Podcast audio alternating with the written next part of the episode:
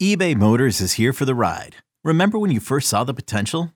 And then through some elbow grease, fresh installs, and a whole lot of love, you transformed 100,000 miles and a body full of rust into a drive that's all your own. Look to your left, look to your right. It's official. No one's got a ride like this.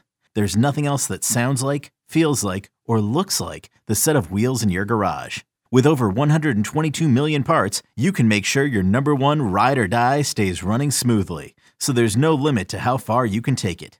Brake kits, turbochargers, engines, exhaust kits, roof racks, LED headlights, bumpers, whatever your baby needs, eBay Motors has it. And with eBay Guaranteed Fit, it's guaranteed to fit your ride the first time, every time, or your money back. Plus, at these prices, well, you're burning rubber, not cash. Keep your ride or die alive at ebaymotors.com. Eligible items only. Exclusions apply. Welcome to another podcast from InsideCarolina.com, the independent voice of UNC Sports. Brought to you by JohnnyT-shirt.com, the go-to provider for all your Tar Heel gear. I'm your host, Tommy Ashley, listening to the Inside Carolina podcast, sponsored by JohnnyT-shirt.com. Uh, got a little emergency type podcast today. North Carolina has gotten used to dumping news on Thursdays, and with that comes the dates for the 2020 football schedule. Got Ross Martin and Greg Barnes joining me as usual. Rate us, review us, iTunes, Spotify, however you want to do it. Uh, on YouTube, if you're watching this there, subscribe so you can get these videos ASAP when they hit. Ross, I'll come into you first. Carolina schedule. At first blush, October appears to be a brutal, brutal stretch for the Tar Heels, but overall, I, I kind of like the setup.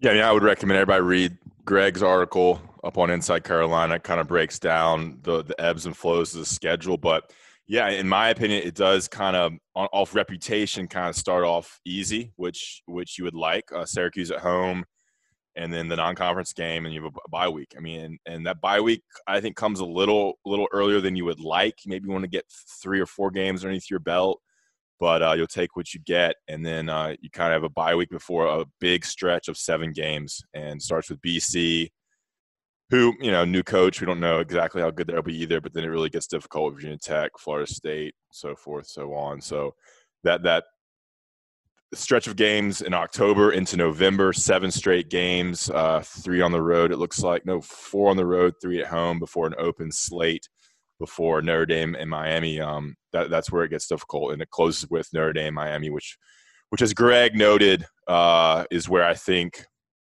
and obviously Greg thinks is where kind of the ACC championship will be decided, whether that's Notre Dame, whether that's Miami, whether that's UNC, and who knows where Clemson will be at that point as well. So uh, I think it, it, lays out nicely for UNC with uh, with some easier games to kind of get your feet wet before the, the really the girth of the schedule begins.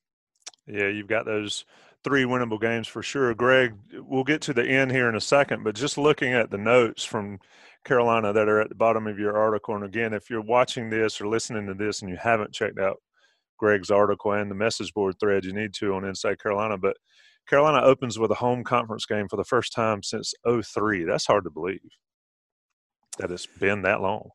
Yeah, uh, and there's a reason for that. I don't think any uh, coaches want to start their season with the conference game if you can avoid it, uh, just to give yourself some time to kind of work into the schedule, work out some kinks, and and then be ready for conference play because that's that's what matters most for sure.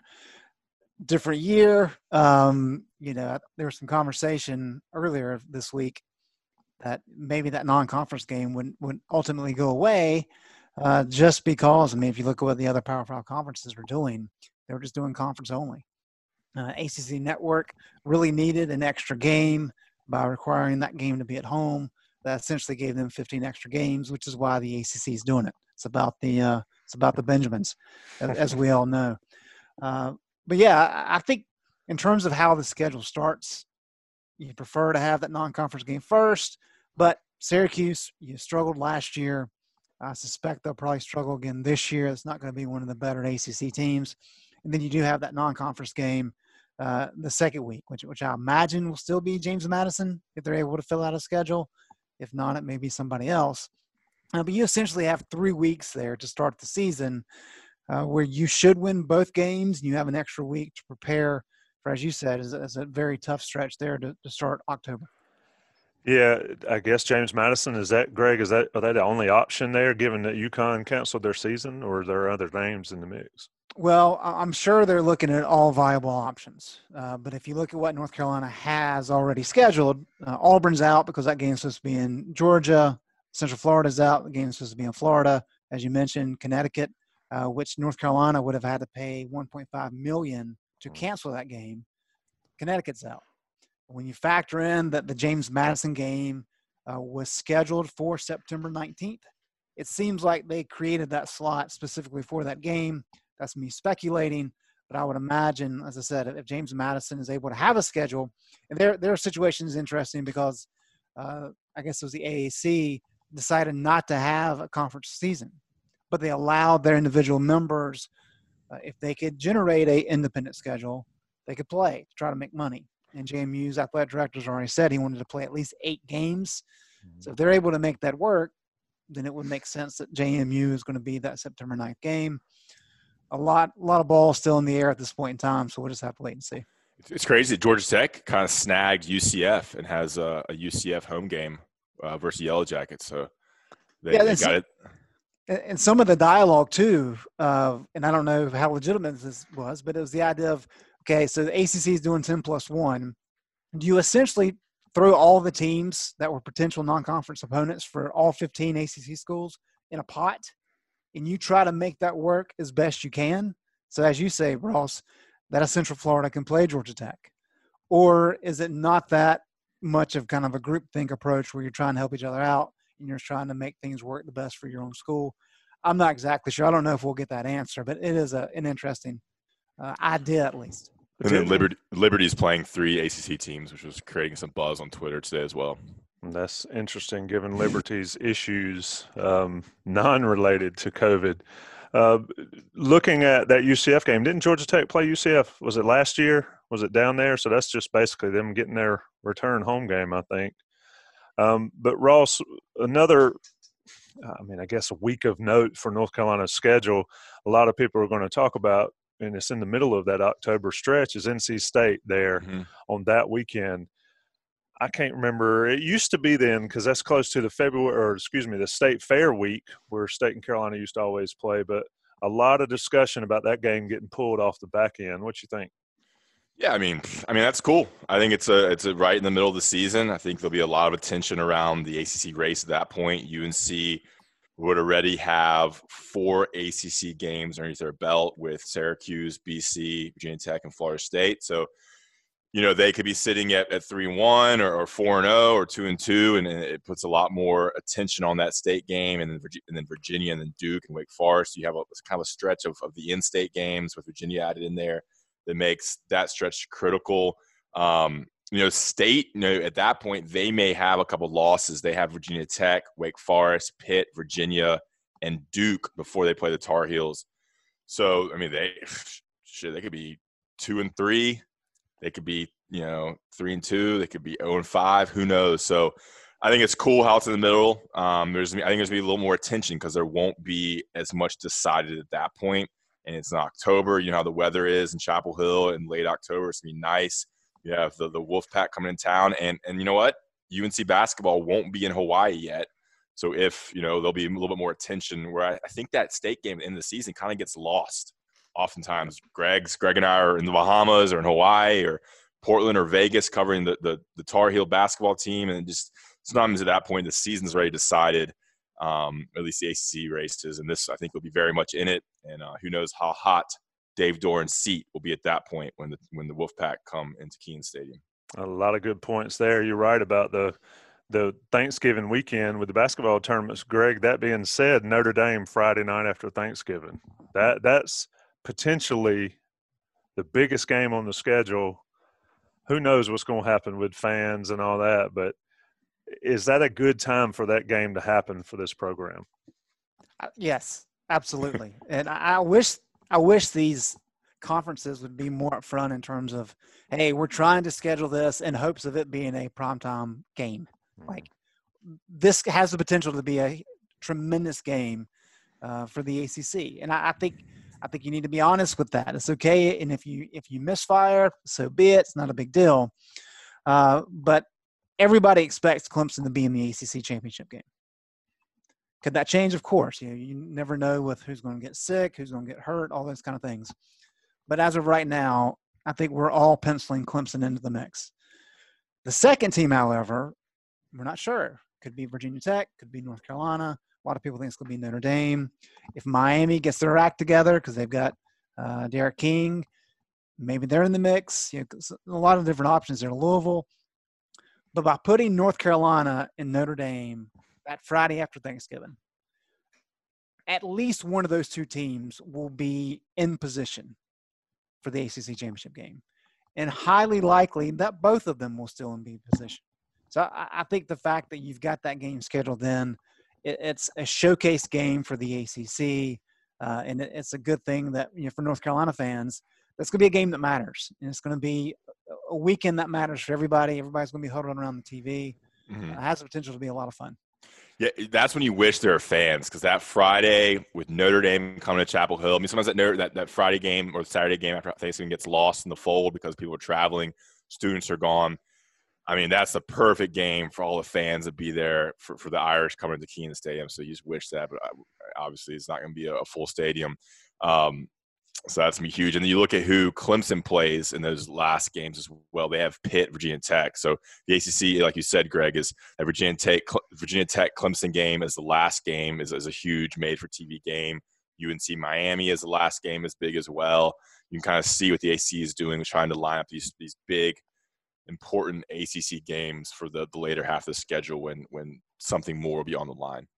Virtually a ACC tournament there Thanksgiving weekend and afterwards to get to the ACC championship game. With like you mentioned, Ross, Virginia Tech and Clemson, and then Carolina and Miami. And depending on what Notre Dame does, there it's pretty exciting time. It's what one of the. Hey, hey, Tommy, what do you think it says that uh, NC State and Georgia Tech are scheduled for December fifth? They they were planning for an empty stadium anyway, and they just it's a shopping day or something. How how hot is Doeren's seat? I mean, I, I, don't. I mean, he has had some good. He had some good seasons there. He had two nine one seasons last year. They went four and eight, one and seven in the ACC. I mean, and with finances now, I don't think they'll be firing any coaches after this year. That that is the that is the most relevant point there, Ross, for sure. But yeah. I, after I think it was the 2016 year. Um, you know, if if they don't beat North Carolina in that season finale, all word that we had from NC State people was that he was gone. Mm-hmm. But you know, he's able to beat North Carolina and he saves his rear end and then has a couple of good years. But if you look at what he's done in the ACC, I mean, his ACC schedule sucks. His record sucks. ACC record, yeah. Um, yeah, when conference so, only came out for Dave Doeren, he had to be going, uh right. Exactly.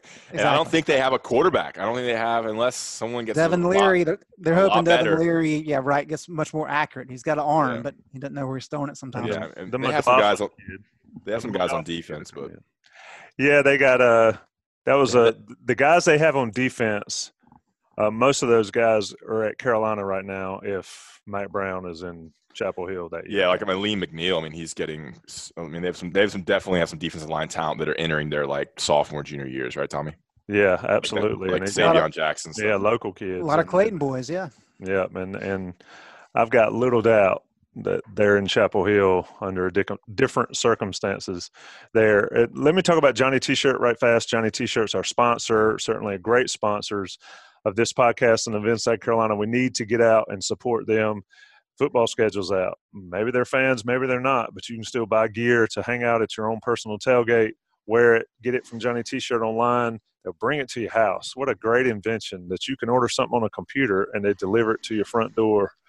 Um, man, these times are amazing. And then you've got Johnny T-shirt on Franklin Street. I saw a tweet by them earlier this week, loaded up, ready to go for folks to come see them as students get more on campus and as uh, fans and all, and, and people matriculate to Chapel Hill.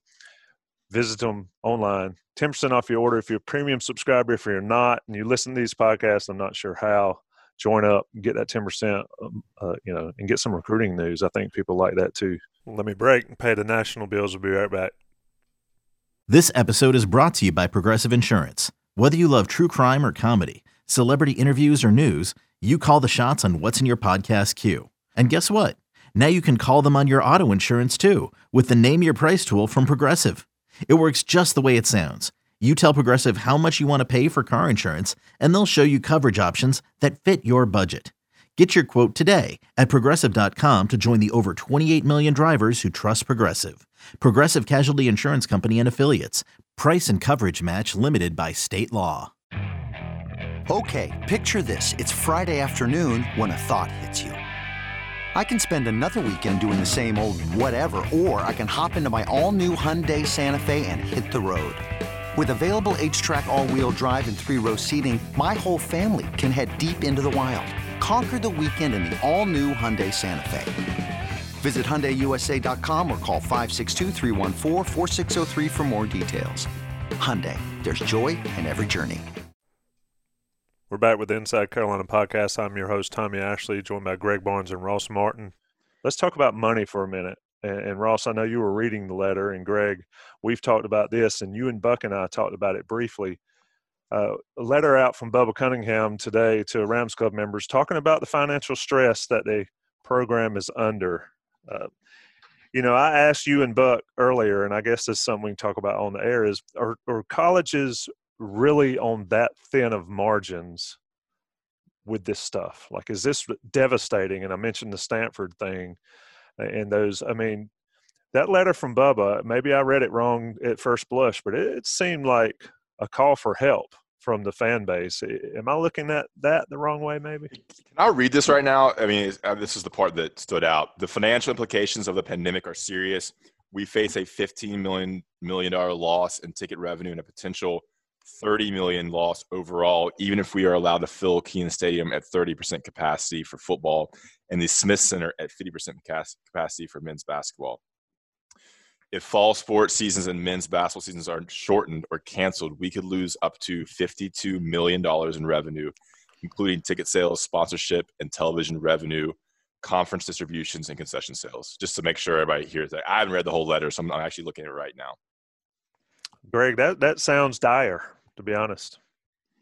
Yeah, and it's to be expected. Uh, I think, you know, the raw numbers that we have from 2018 uh, is that North Carolina football brought in 40 million in revenue, uh, had a surplus profit of 16 million, and then basketball, I think their surplus was I want to say it was right at 15. So I believe there was about a 30 million, 31 million dollar surplus between those two sports and of course, that funds the other 26. So when you're, you know, let's say 30% capacity. Now, Bubba notes, as, Ross said, notes that you know, capacity levels have not yet been set. We know those numbers are, are fluctuating kind of behind the scenes. But if you're talking about 30% capacity, that is a significant hit to you know, ticket revenue. Um, and then if you look at you know what the ACC network brought in last year, uh, you know, I think Swofford said it was like a 5% hit from what they had expected. Um, that's your TV revenue. And so you know that these are going to be challenges. And you know, I mentioned a little while ago about ACC Network really wanting that non-conference game to give them an extra, some extra inventory. That's why you want to try to hit those benchmarks for your contracts, so you can pay out and help the schools.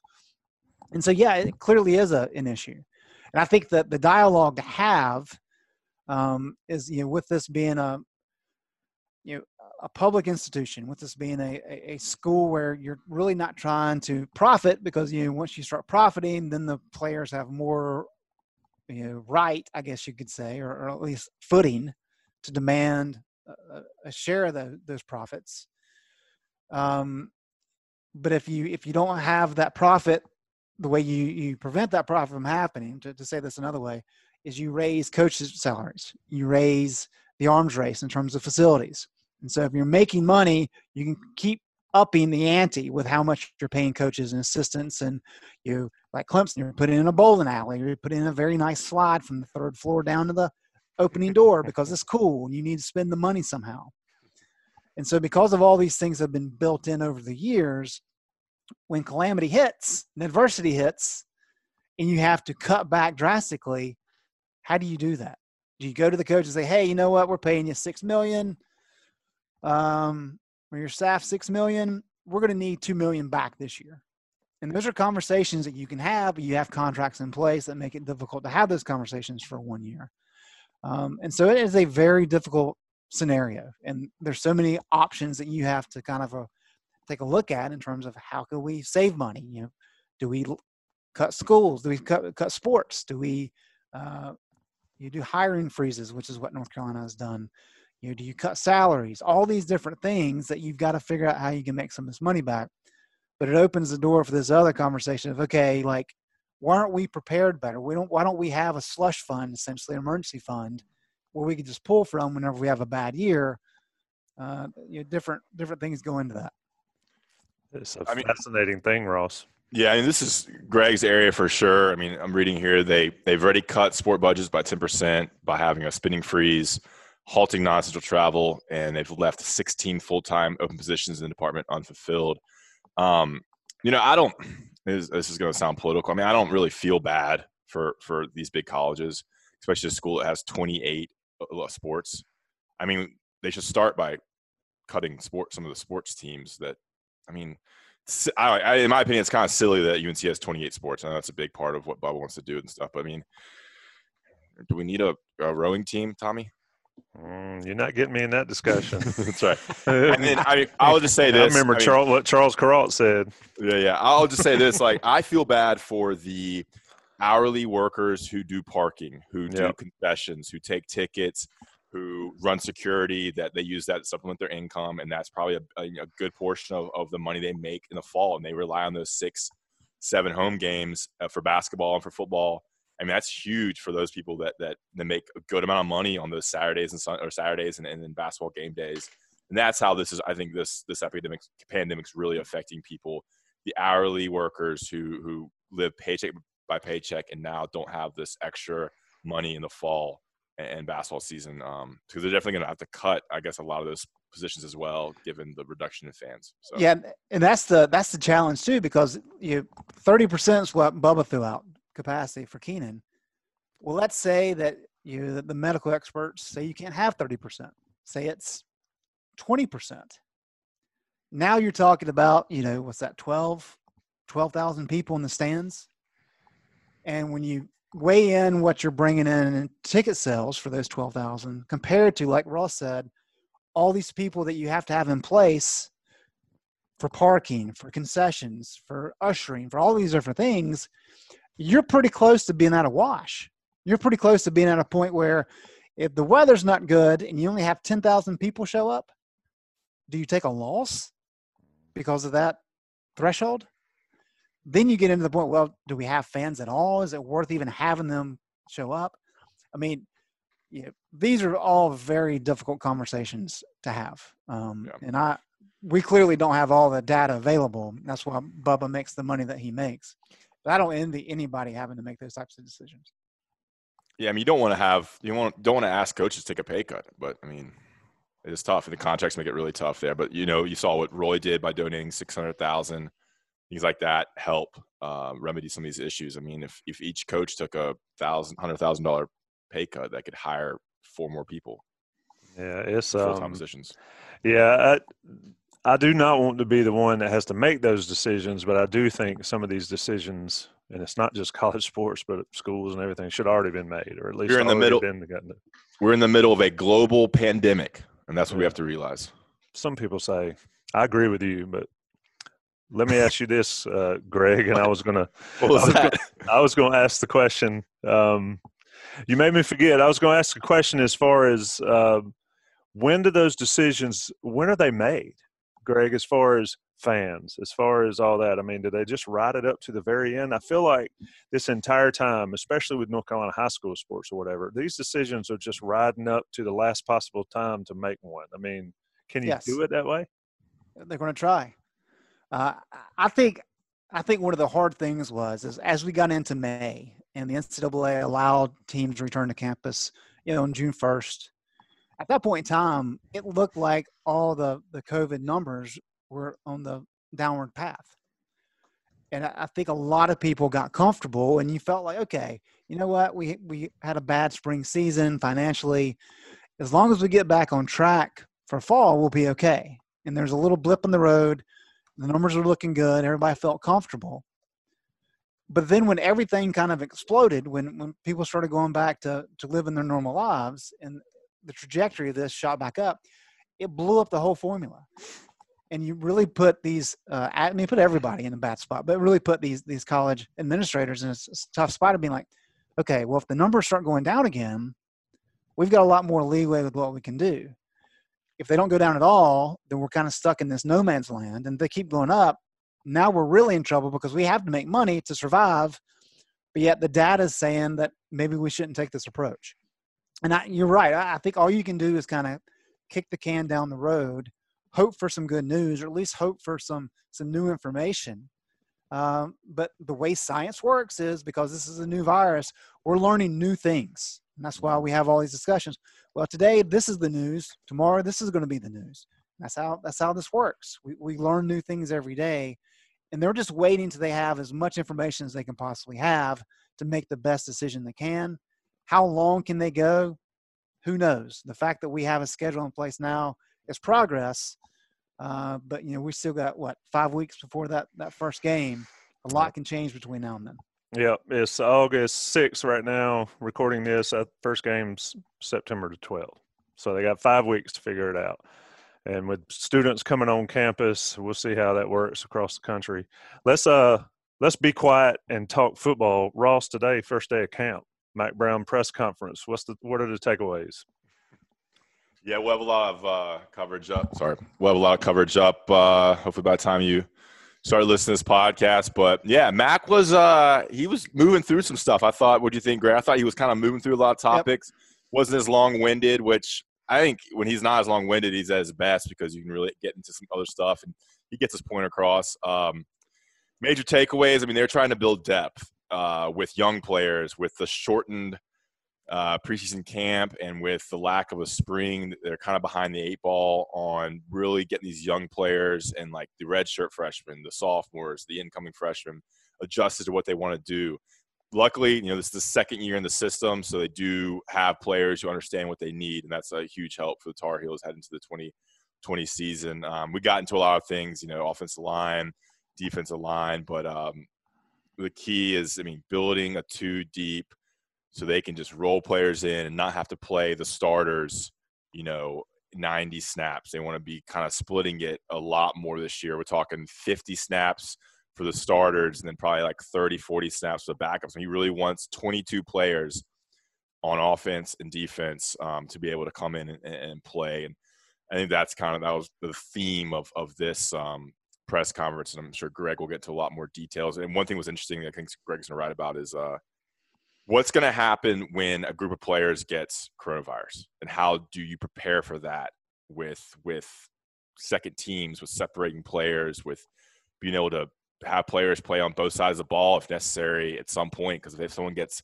coronavirus on Thursday and the game's on Saturday, and, and all of a sudden you're out three starters, what happens? And, and that's kind of an interesting thing to, to, to think about, to write about, to prepare for heading into the season. Greg, that that is that's the huge unknown there.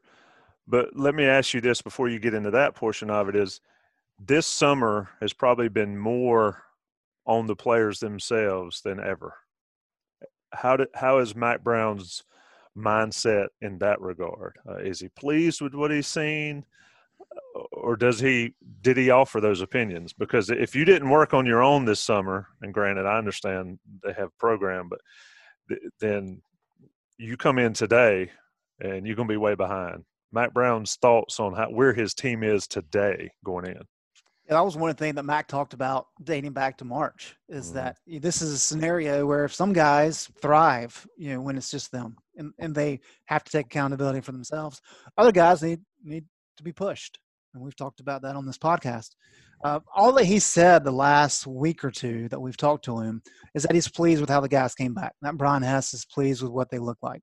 So I'll take that as, as a good sign. I'm sure you, you just have to imagine when you're talking about 100 plus guys there's some guys that probably didn't hit the benchmarks that that Hess and Brown wanted. That's that's to be expected. Uh, but in the conversations we've had, he, he sounds pleased.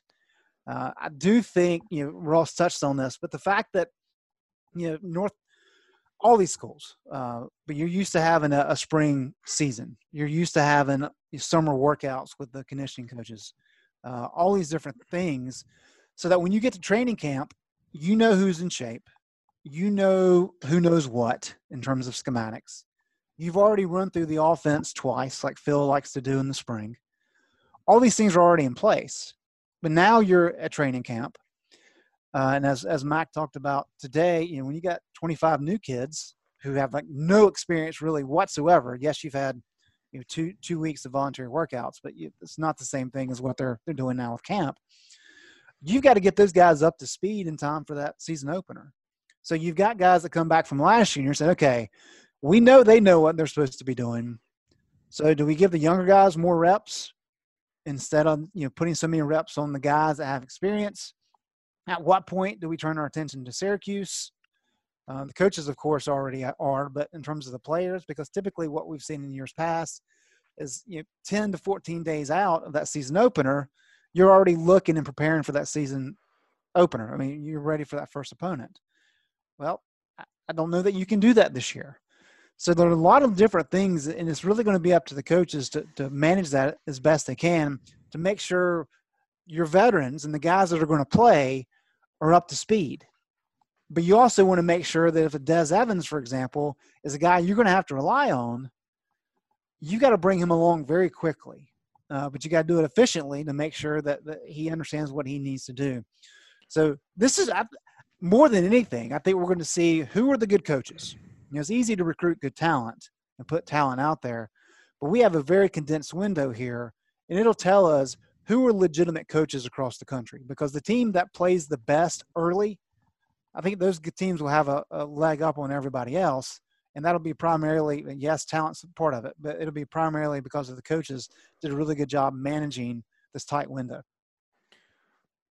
Yeah, ahead, I mean, Ross. yeah. Um, kind of to, to piggyback on that, it's gonna be so interesting to see because you have so many different variables in play now. Who's in shape? Who's not in shape? How do you balance who's at what position and how many reps younger players are getting versus the veterans? He mentioned Tomon Fox. You know, he's been in the system. He's been at Carolina for I guess four or five years now, and you know he might not be getting as many reps as, as like a Des Evans because he knows what to do, kind of keep him in shape. But you don't want to wear him down, and other players. It may be more valuable to have other players earn those reps. So, like Greg said, it's going to be interesting to see how they do this camp. And, and, like, look, they only have, I think, four days of camp before classes start. Yep. And so then you're just back to regular practices. You don't get those two days.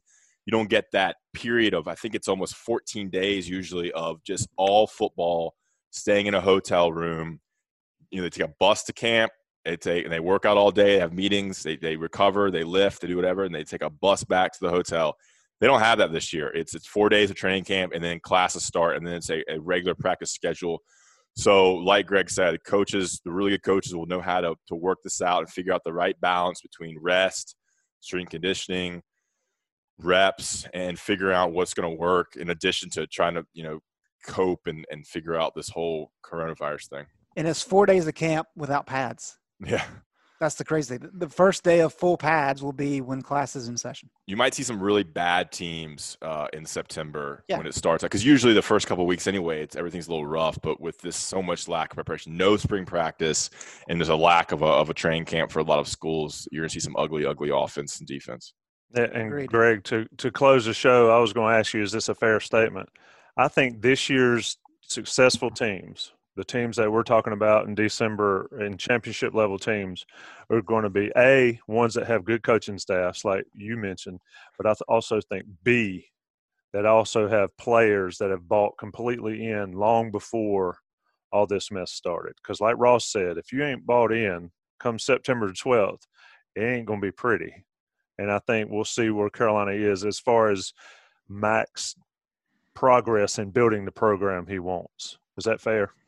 I think so. I think I think this is a good example, will provide a good example of the strength of a program mm. because this is this is less about to your point. This is less about an individual team and more about the culture behind the program. Who was doing the work in March and April? You know, and you like Florida State. You, yeah. They were a mess under Willie Taggart. Uh, you had all the issues with Mike Norvell back in the spring. I guess it was a couple months ago uh, you know, with with saying he talked to players and the players like, no, he didn't talk to us, having all those issues. Uh, so how's the culture there? And I think that's a that's a big component. It also gets into not only with strength and conditioning, but what about the the players with regard to like COVID nineteen? Um, you know, Mack is stressed the social distancing. Apparently, you know, that got a little loose uh, after some some good initial weeks this summer. Uh, you had a clustering of a bunch of cases, proved pro- problematic because they had to shut down practices for a week. You look at UNC schedule; they got seven weeks in a row of games. So if you have another spell where you guys get loose and they go to parties maybe they're not supposed to be at, and they spread COVID nineteen around the team, well, if it's during that seven game, seven week stretch, I mean, you're talking about potentially two games affected where you're not going to have key components. Um, and so again, that that's part of the program building aspect of you know, are the guys listening to the coaching staff. Let me hop in here. I mean, we may have some older listeners who haven't been to college in a long time and people that don't realize. I mean, parties are going to happen. There is fraternities are rocking, sorority girls are back, house parties are happening, the kegs are flowing. I mean, I doubt unless you're the one who's in the, in the library in in September. I mean, I didn't open my, you know, you don't open your books until October. So, I mean, parties are happening and there's girls out there there's guys out there. The alcohol is flowing, and football players can go to parties. I mean, I, I, I don't. It's gonna be tough for a, you know, a, a, Saturday night after a game or before season starts, and there's a pool party or, or this fraternity's having a party, and the football players don't want to go. We they're gonna sit in their room all day. I mean, this is 18 to 22. Like you're not sitting in your room. You're getting out. You're meeting people. It's there's so much excitement in August and September and October when you're in college. And I mean, not to get to any other details here, but what's going to happen when a, a, girl goes to a party for some fraternity and then shoots out a text to a UNC football player and says, "Hey, come over." There you go. There's your outbreak right there. Right. You know, she's been hanging out. Maybe that maybe football teams distancing themselves, but one girl went to a party with another 30 people, and a football player hangs out with that girl or whatever. You know, this is a different scenarios, and then right there is your is your outbreak. And then he hangs out the next morning with the whole football team, and, and there it is. So what happens next week when all the school the kids come back and you have classes and you've got what 15 20,000 people on campus whatever it yeah. may be and yeah, that I mean, happens life happens right I'm not worried about class. I think Matt people mask up and they'll be distancing, but it's what happens after class on Franklin Street and in the fraternities and the house parties. So and, if and you, you can't have those two things, they're not going to work together.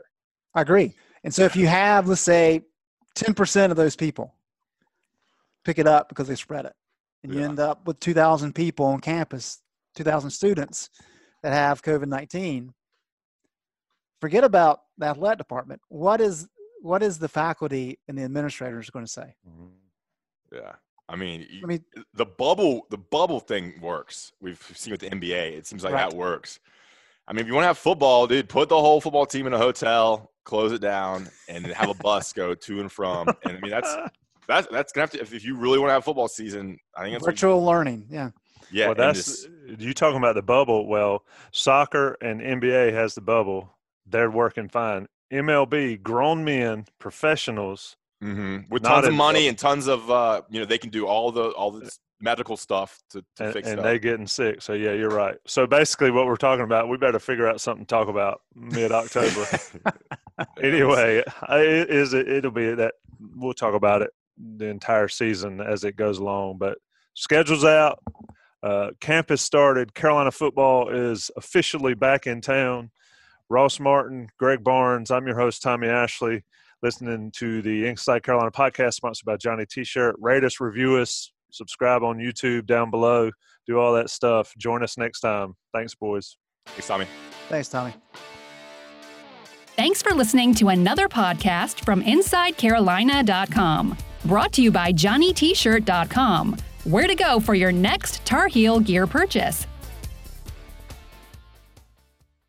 What's up, y'all? This is four-time NBA champ Andre Iguodala. Yo, and this is his best friend, the Ohio State legend, Evan Marcel Turner the first. Every Wednesday, we drop a new episode on our show, Four. We're talking basketball, business, and all the culture in between. From locker room stories to some basketball analysis from those who've been in the game. Now, it is a do do averaging 29 and 11. God, what did it take to be an all-star? A win.